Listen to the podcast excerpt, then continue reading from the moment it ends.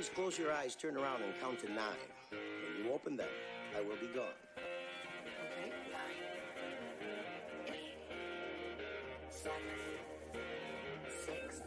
5, 4, 3, 2, 1. The Spartans said they were tougher.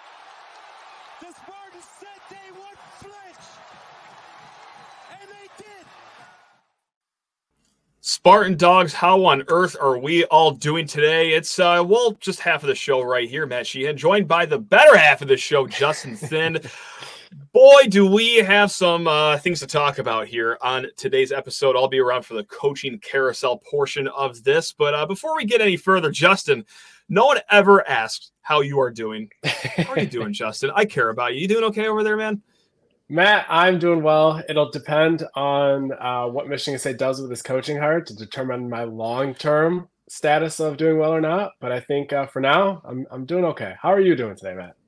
Just quite peachy. Thank you very much. It is coaching carousel season. It is going to be a little different than the last one we had a few years ago. Instead of a firestorm in the dead of February, just trying to scramble for anyone that's even available.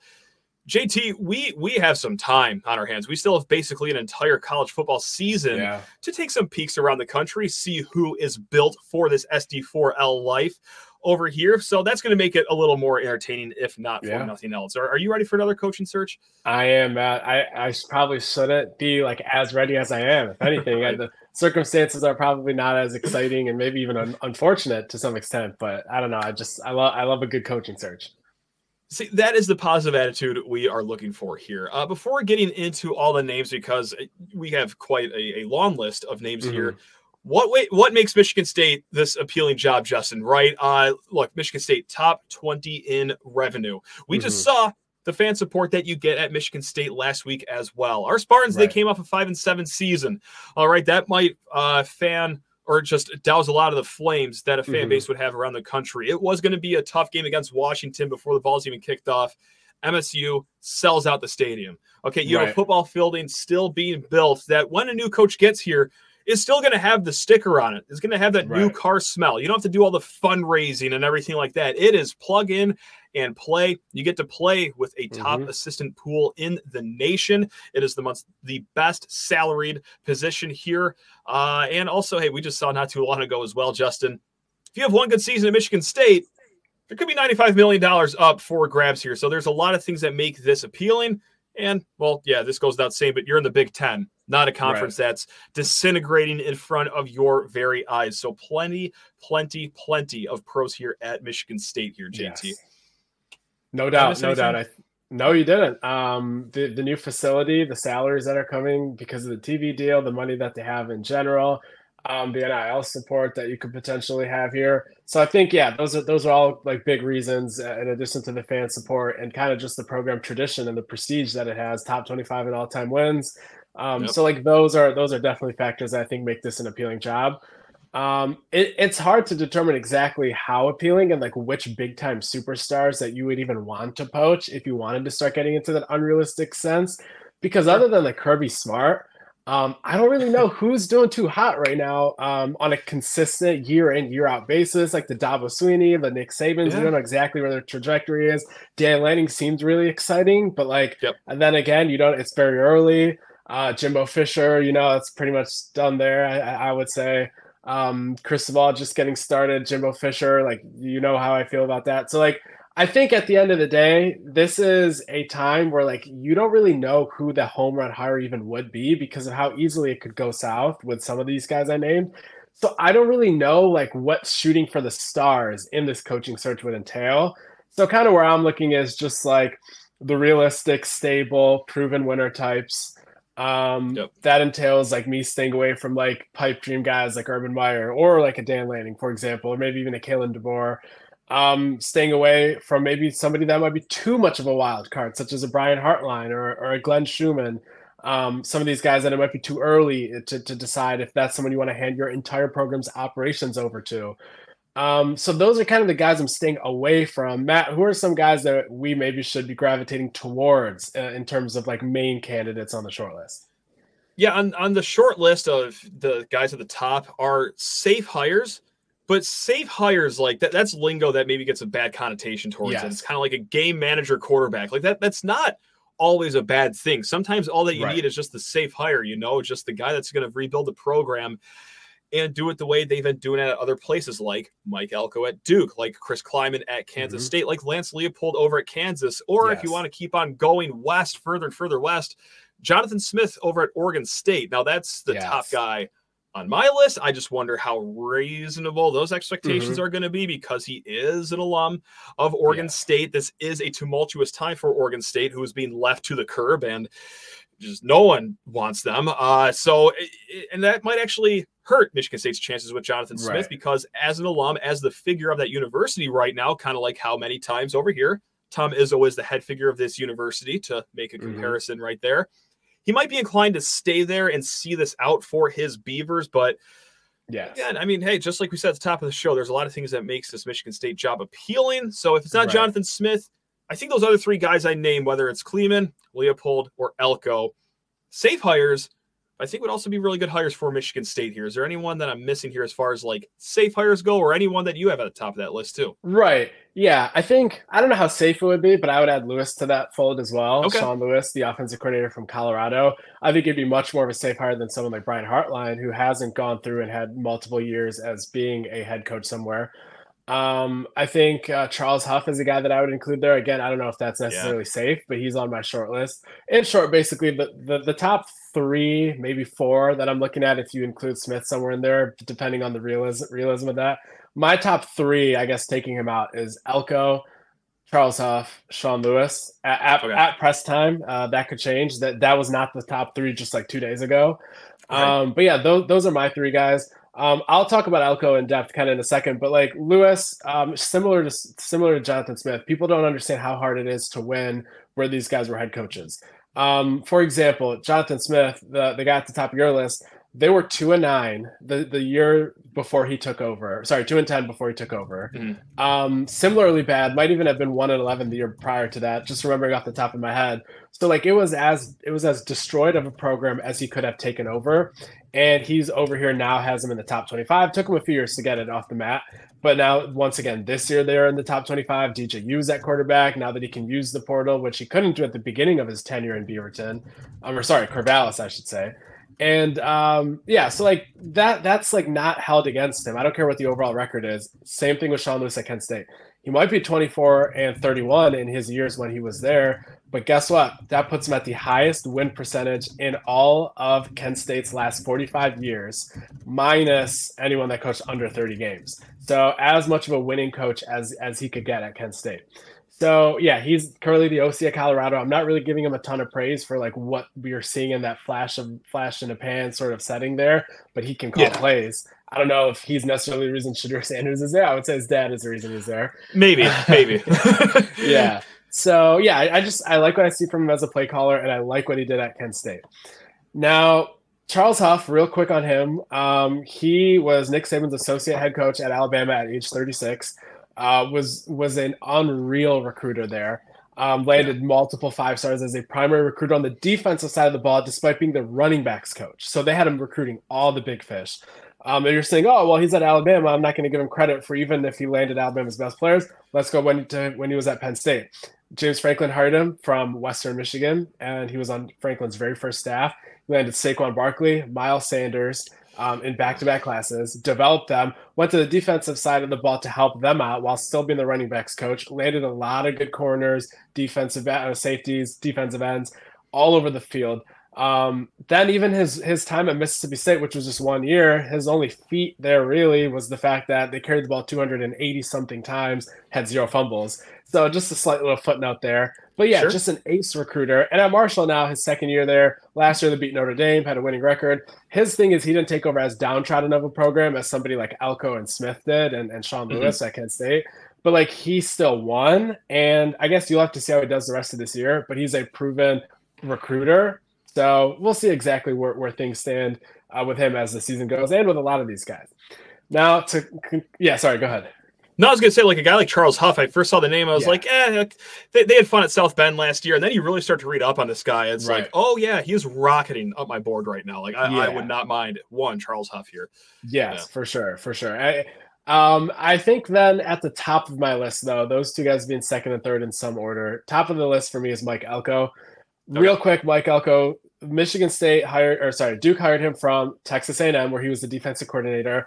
Even when they were kind of shaky and they were going 4-4 in conference play, Mike Elko's units were top 10 nationally, defensively.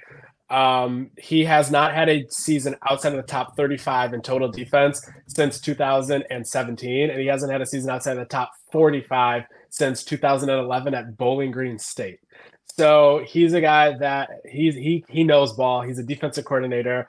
He, as taking over at Duke, took over a program that they went 3-9 the year before he got there, 2-9 the season before that, 5-7 the year before that. So completely decimated program, essentially. He took it over at last year without being able to use the portal like most schools can. He still got some guys, but they're more restricted than a lot of places. And he took them to a 9-win season in year one, Matt. He took a team that had the 107th best offense and took them to 31st, despite being a defensive guy, all because he hired an air raid offensive coordinator that kind of made that leap.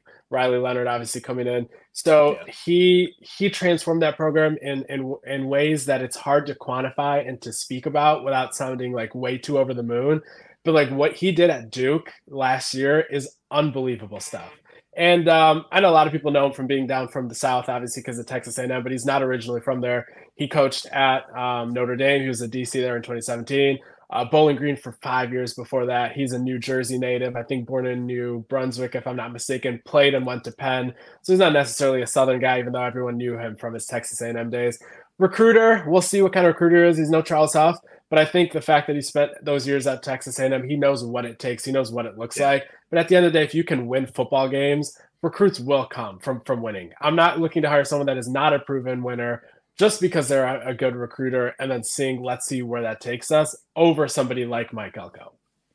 And it's the smallest sample size possible, but their week one win against Clemson, like they just looked like the better team. Like that didn't seem like an upset. Like they just looked more athletic, schemed better. And I know that Clemson, say what you will, that they might be a little down, used to the whole, Trevor Lawrence and Deshaun Watson Clemsons we're used to. Still, under no circumstance in any point in the history of time should Duke ever look that good against a Clemson team. And that comes down to coaching. So, Mike Elko is one of the easiest sells that you could have me on. Yeah. If the news headline pops up, Elko coming to East Lansing, great. Yeah. Don't have to talk myself into that name whatsoever. And we do have a few names that like you don't have to talk yourself into. Like it is just a very, very good piece of news if it were to happen here in East Lansing. Yep. Absolutely. No doubt at all. I think Elko's buyout being unknown and his salary being unknown make it a little hard for me to tell people how likely it is. I think Michigan State has the ability to get obviously give him more money than he has at Duke. But if he's somehow making $6 million, because let's say they hypothetically doubled maybe $3 million that he was making before 2022, and his buyout's up in the 20s and 30s, gets a little dicey. And what kind of staff pool you're left with. So, again, feasibility is murky there compared to other guys. I know Smith is also kind of hard because, as you said, making over $5 million. Mayfield, a great sense of duty to his University of at Oregon State right now that could need him more than they ever have. So, like, a lot of these guys, like, you'll have to see how interested they are. But, like, that's what these next couple months are for. And that's what the school has the ability to see how interested these guys are and then maybe pivot to other options. So, really like that. Kind of like just overall philosophy wise, I think like, as I said earlier, like hiring a coordinator that's never coached before, a guy like Brian Hartline, maybe even a guy like Ryan Grubb at Washington, who's impressive. These guys might be really good head coaches. I think all of them, they probably need another 1 to 2 years as coordinators, especially Hartline, who's not even calling the plays at Ohio State. And it's his first year with that title. I think like these guys could be very good. I don't think Michigan State's in a spot where they can take that risk right now because they're at a crossroads. They have some talent on the roster. They don't want to lose a lot of it to the portal. And even if they do or don't, you need to be able to recruit at a high level at Michigan State because at the end of the day, it's still traditionally the fourth biggest brand in the Big Ten East, which I know divisions don't really matter anymore. But Mel Tucker can come in and say, oh, if you can't recruit here, you can't recruit anywhere. But that's not necessarily true. So it's a job where you have to get it right because quickly it could go downhill. So I'm personally just not gambling on somebody like a Hartline or a Grubb, even though they might be worthy candidates. I don't know. Any other thoughts, Matt, on the overall, just what you think of the search and where you wanted to see it go? No, it's an unsexy sentence to say, but like a safe hire would be a smart hire at this point. I'll save the gambling for my FanDuel app, my DraftKings app. But when it comes to leading the college football team that I root for right now, boy, does just stability sound great right now, Justin? Yes. I mean, call me old fashioned and vanilla, but yeah, I mean, just a safe hire would be fine. That's okay. Yeah, that's okay. No doubt about that. But Matt, great discussion here. I will be back on the other side of this with some talk about maybe recapping the coaching discussion and then maybe also previewing the Maryland side of things. So Matt, appreciate your insight. Love this conversation. We'll continue conversing about this, I'm sure, every waking minute the next 3 months. And appreciate you sticking around for this, and I'll be back. Yeah, sorry I got to split early, but hey, you know, carry the baton to the finish line, Justin. Yes, you got this, baby. You got this. Let's go. Go green, everyone. All right, see you, Matt. With Kizik Hands Free Shoes, motion sounds something like this. Kizik helps you experience the magic of motion. With over 200 patents and easy-on, easy-off technology, you'll never have to touch your shoes again. There are hundreds of styles and colors, plus a squish like nothing you've ever felt. For a limited time, get a free pair of socks with your first order at kizik.com/socks. The longest field goal ever attempted is 76 yards. The longest field goal ever missed? Also 76 yards. Why bring this up? Because knowing your limits matters, both when you're kicking a field goal and when you gamble. Betting more than you're comfortable with is like trying a 70-yard field goal. It probably won't go well. So set a limit when you gamble and stick to it. Want more helpful tips like this? Go to keepitfunohio.com for games, quizzes, and lots of ways to keep your gambling from getting out of hand. Another day is here, and you're ready for it. What to wear? Check. Breakfast, lunch, and dinner? Check. Planning for what's next and how to save for it? That's where Bank of America can help. For your financial to-dos, Bank of America has experts ready to help get you closer to your goals. Get started at one of our local financial centers or 24/7 in our mobile banking app. Find a location near you at bankofamerica.com/talktous. What would you like the power to do? Mobile banking requires downloading the app and is only available for select devices. Message and data rates may apply. Bank of America NA, member FDIC. And welcome back to the SD4L show. Justin Thind here still. Appreciate Matt joining us. He had lots of obligations today, but made time for talking about head coaching searches, because how could you not want to talk about coaching searches? So kind of recapping our discussion there, a lot of good candidates, candidates that are going to be vetted throughout the rest of their seasons this year, which is the pro of kind of having this happen now when it did. You're going to get to see, is Charles Huff going to be continuing to climb the ladder up with the Marshall program? And is he going to be winning even more than he did last year? Is Mike Elko, he's not really as much under the magnifying glass this year, just because even if Duke loses to, like, let's say North Carolina, Notre Dame in 2 weeks, another game here or two, and they go 8-4, that's still better than what Duke is supposed to do. That's way better than where Duke was when he took over 2 years ago. It might not be 9 wins like last year, but at the end of the day, like, he'd have to have a huge collapse for it to be held against him, because Duke's talent is not at the level of some of the teams that they're going to have to play here. Jonathan Smith, you know, like, it's hard to give him a ton of credit for what they're doing at Colorado State right now, because a lot of it is the talent. So for him, it's more of just, is he going to continue to make good play calls? He doesn't have a good offensive line whatsoever. So it's hard to kind of judge him too much for what's going to happen this year, but just need to continue seeing creativity from him. And it's more of what he did at Kent State. And he should have gotten probably the Cincinnati job this past offseason, in my opinion.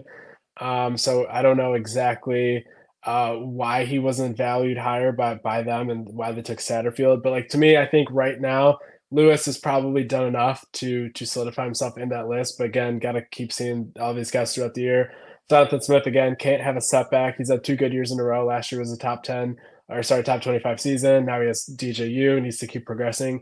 So yeah, again, like, it'll depend on what a lot of these guys' situations are in terms of buyouts and salaries.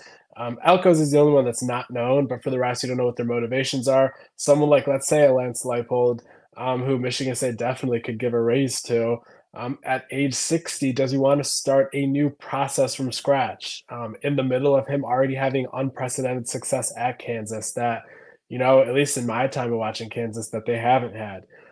Someone like a Chris Klieman, who's 55 years old, I believe. Even like your Dave Dorans at North Carolina State. Like these are guys that, sure, Michigan State has more resources than these schools, but is that what they're really after building successful programs and kind of being lifers to some extent? Not necessarily Leipold, but at least Doran and Klieman and some of these guys. So those are all factors to consider. It's not just about, oh, Michigan State has more money than these schools, so Michigan State should be able to get whoever they want. It depends on what their motivations are. Again, like I said, though, like I'm not a huge fan. I could be talked into somebody like a Brian Hartline, but just today where we sit, I think it's just way too big of a swing to go after a guy like that. Some people that I really respect and who have good opinions, they are kind of saying like, hey, you kind of have to go for that swing. You have to go for a Hartline. I think you can't settle for somebody that's like completely bland and has a low ceiling, a high floor, like a PJ Fleck or a Pat Narduzzi. Completely out on that. But I think there has to be a balance between like going for people that have some excitement and some potential and that could be better coaches than they are even right now. Somebody who you're investing in long term, but have a high floor at the same time. Somebody that, you know, like, hey, if Mike Elko comes in here and let's say Michigan State loses 22 people to the portal throughout this process and they don't have the talent edge that you'd like them to have, can this guy actually go and win with a talent deficit? Yeah, he's shown that he can at Duke so far. So somebody that has that reputation of being a proven winner, someone that's had a control of a program like a Sean Lewis at a Kent State, even though now he's an OC, those are the guys that I gravitate to right now. Does that mean like if somehow, some way Michigan State hires Brian Hartline in 2 months, that I'd be pounding the table and saying it's a horrible hire? No, but they better be very, very, very sure that he can handle donors, manage an entire roster, brand the program, manage the program, hire good coordinators, because he himself might be a great recruiter, but he does not call plays at Ohio State. And this is his first year even as a coordinator. So like I said, back when we were talking to Matt, you're basically just hiring an a wide receivers coach as your head coach. And you don't know if he can hire good coordinators. And you don't know if he's even learning from a guy that can hire good coordinators. I know Ohio State has Jim Knowles right now, but some of the assistants they've had these last few years there, I don't know necessarily how I feel about them. Whereas Charles Huff, I forgot to mention this when talking about him, he has now had both of his first two coordinators at Marshall now get hired by programs better than Marshall. Miami, the Hurricanes, came and took his defensive coordinator this past offseason, and Memphis came and took his offensive coordinator from this past season. So he's a guy that, you know, he can hire good coaches. He had a great sort of network built for him when he was at Penn State, all the years that he was under James Franklin. He got to work under Joe Moorhead there, so you know he knows what it's like for a good offense and what that should be structured like. Steve Sarkisian was his OC when he was at Alabama. Again, the network of being plugged in with Saban there. I have more faith that he can hire a good staff while still being an electric recruiter than someone like a Brian Hartline, who you don't know anything about what kind of staff you'd hire. And really the only thing you can say about him is being an electric recruiter. So I think that's why, like, those guys, I wouldn't give the rating an F if Michigan State were to hire them, but that's why they're behind these guys for me. But yeah, I think Elko, Lewis, Jonathan Smith, we'll see. I don't know how realistic he is. And also he has to have a good season this year, in my opinion.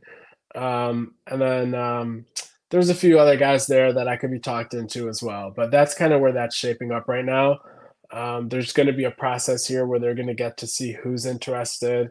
What would it take for them to be interested? I'm having, again, a hard time envisioning who your pipe dream candidates would be. Like I'm seeing all these Twitter replies that people are sending my way where they're like, oh, they have to think bigger than Elko. First of all, let's set aside the practicality of that. Who would that be? Who do you have in mind that is bigger than Elko? Because like I said, like even some of the biggest names in coaching right now, I don't necessarily know how much I would put stock into their next 5 to 10 year outlook. Some of them might not be coaching 5 years from now, like a Saban. A guy like Swinney, if he truly is against this NIL and this portal era, he probably shouldn't be coaching if he has the age and the energy to. So, like, again, I'm not saying Michigan State's going to go get Saban or Swinney, but I'm giving an example of even those lofty dream scenarios, like let's say you're Scott Woodward at LSU and you're trying to hire another Brian Kelly, where you can go take your pick of the litter and just hire anyone. Money's no object, and you're that elephant hunter type. Who would you even hire if you're that person? Dan Lanning is probably the closest thing that I can come up with as like a completely unrealistic dream scenario candidate, but he's in his second year there possibly. So I don't know. I just don't like the landscape, even if you were to go and try to make a huge splash hire with an infinite sum of money, which then you have to worry about how much is left over for the coaching pool. And I know the university cannot direct dollars towards NIL, but if you are asking lots of donors to pool in for your head coaching search, if they have less to give for NIL, so it is interconnected there. So these are our questions to ask. But then even again, from the practicality standpoint of, let's go hire someone that can immediately get us first-round draft picks and a national title and all this, that I'm seeing a few people say, that's just not where Michigan State is.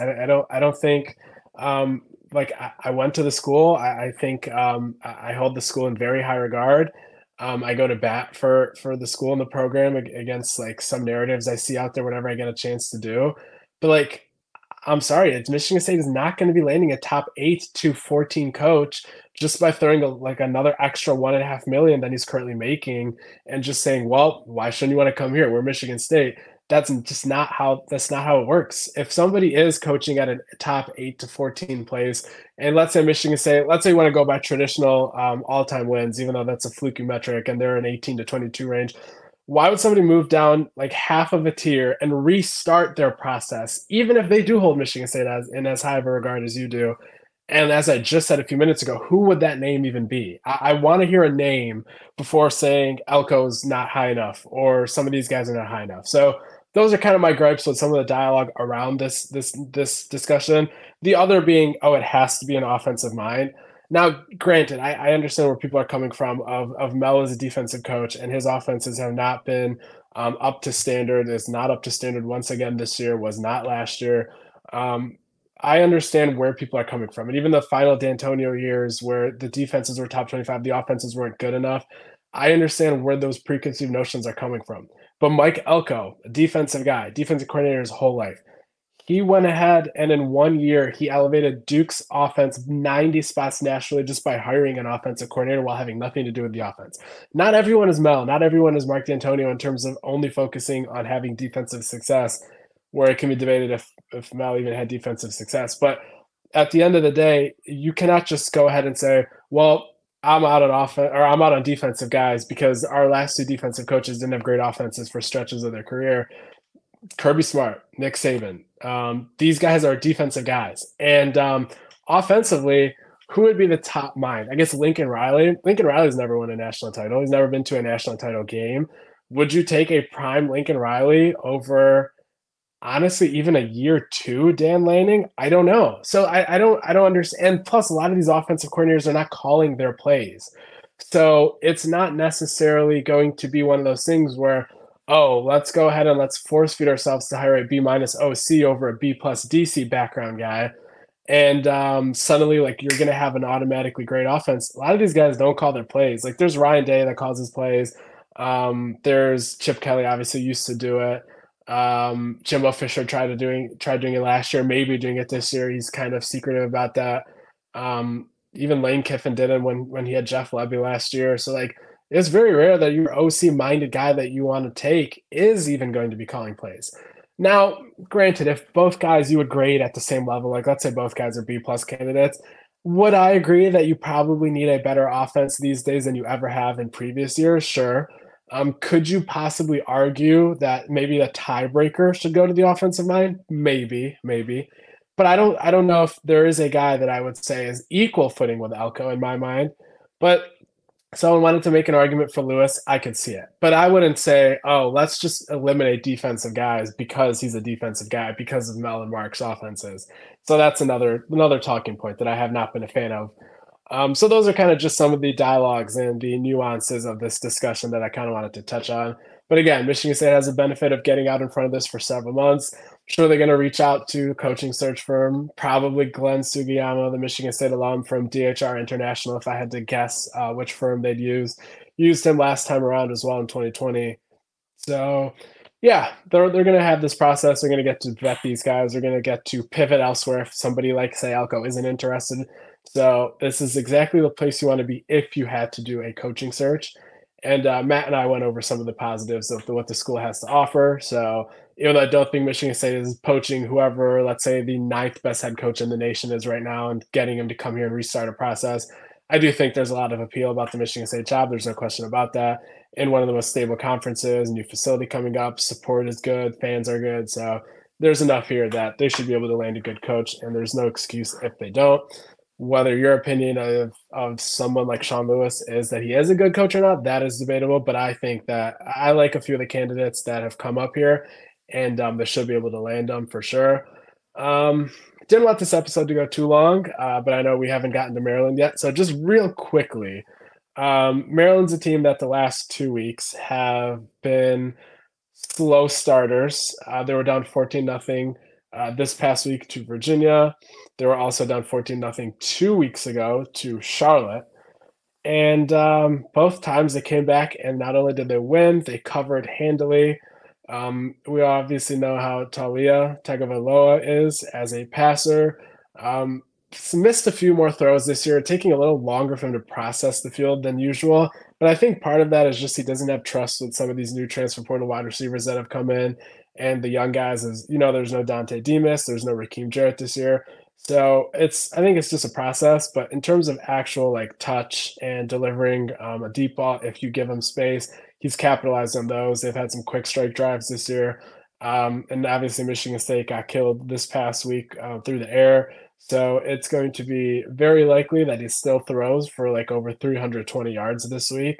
But I think their passing offense should be a little worse than last year. Let's not forget, last year when Michigan State played Maryland at Maryland, they were very injury-riddled, and I think they still had 6 of the final 7 drives in the game where they held Maryland to not scoring a touchdown. And that was probably their best stretch of defense last year of the entire season. And they're going to need to reach back and get that again somehow this upcoming game. It gets hard envisioning a bowl game if you lose this game. I think Iowa looks worse than they did coming into the year. Nebraska probably looks worse coming in than I thought they would. Minnesota's probably at that level. But this Maryland team, I think that there's an opportunity here if they start slow for you to capitalize. But that would, once again, entail Noah Kim to not start slow. Last game, I don't even think you can call it starting slow. I think it was just a bad game. From pretty much everyone on the team, but him as well. And but 2 games ago and 3 games ago when you saw those non-conference games, again, 3 and outs on the first 2 drives, and that just can't happen against Maryland, especially if they're going to spot you 2 drives of them struggling if you're lucky enough to have that. So he's going to have to find a way to start strong.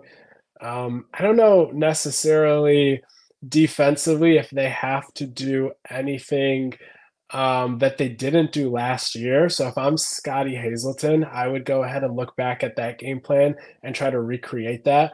Their blitzes weren't even getting home last year. If I recall, there was a few times where Scotty would have like a crossfire blitz, double A gap blitzes and from the Mike Zimmer tree, and like they just were getting picked up, but still they were able to hold them. So, yeah, figure out exactly what he did there, how he kind of bracketed some of the receivers, which I don't know if you need to this year, some of the leverage that they played, and just kind of see what you need to do and find a way to recreate that. Maryland's personnel this year is not different than last year stylistically. Receivers might be a little less talented. Roman Hemby still the running back. So stylistically, I think you can try to do what you did there last year. I know they've tried a lot of different formations. Maryland is the game where last year they started to experiment a little bit. They had some 3-4 in there, 4-3.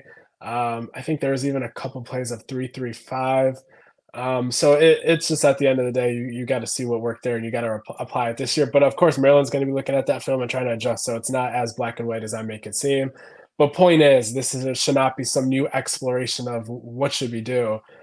And offensively, you gotta get going. You can't have that kind of run blocking as you had against Washington.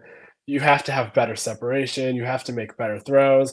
in the rare spots where Jay did have a couple creative drives, Noah Kim missed the throw. Other times you'd like to see different play calling, especially in like a 2nd and 10 setting, maybe even a 1st and 10. I think if you look at Jay's like track record, him on like 3rd and 4 or him on like 4th and 2 with like the season on the line. Will Hunter's made this play in the past. Like he really gets in his bag there and he comes up with something. But like there's got to be better play calling to get them to those points. It shouldn't be 3rd and 9 so often as it is. You got to be in those 3rd and 4s and 4th and 2s for you to showcase some of those tricks you have up your sleeves, like they had a few years in the past. So it's got to be better on 1st and 2nd down there. And you got to be able to run block better than you have. So those are kind of the main points, like nothing revolutionary. I don't have any deep insight here. They just have to be better in all phases. And they got to find a way to win this game if they want to make a bowl game, I think. I don't want to touch the quarterback discussion just yet. I think it's 1, 2, 3 weeks too early. I do want to see if that was a fluke or not from Noah Kim last game. If it's not a fluke, there's going to have to be a discussion here, but I don't want to say anything this week. I know I've always been of the belief that the higher ceiling guy that could have more of an impact if you let him get reps is my choice. People have taken that to mean that I have an agenda or a slant where I want Kane Hauser to start definitively over Noah Kim. Frankly, whoever's better should start. But like, again, like last game can't happen again this year. Because if that keeps happening, what do you necessarily lose by playing the younger guy with the higher ceiling, with the more prototypical frame, with the brighter possible pro potential if he can reach his ceiling? So these are all the kind of questions worth asking.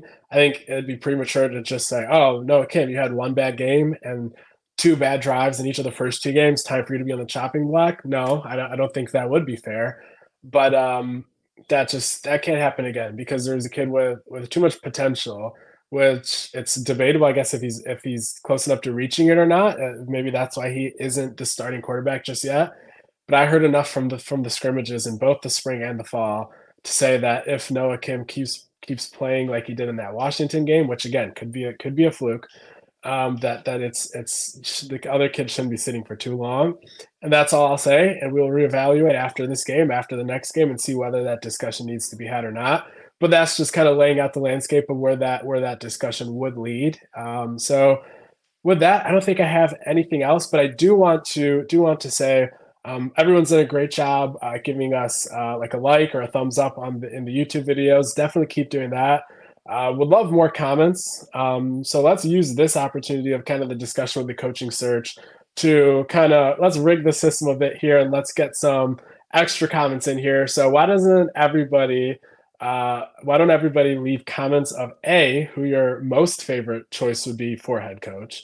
And then in a separate comment to really boost these numbers, drop a comment of who you would least like to be the head coach at Michigan State after this process wraps up.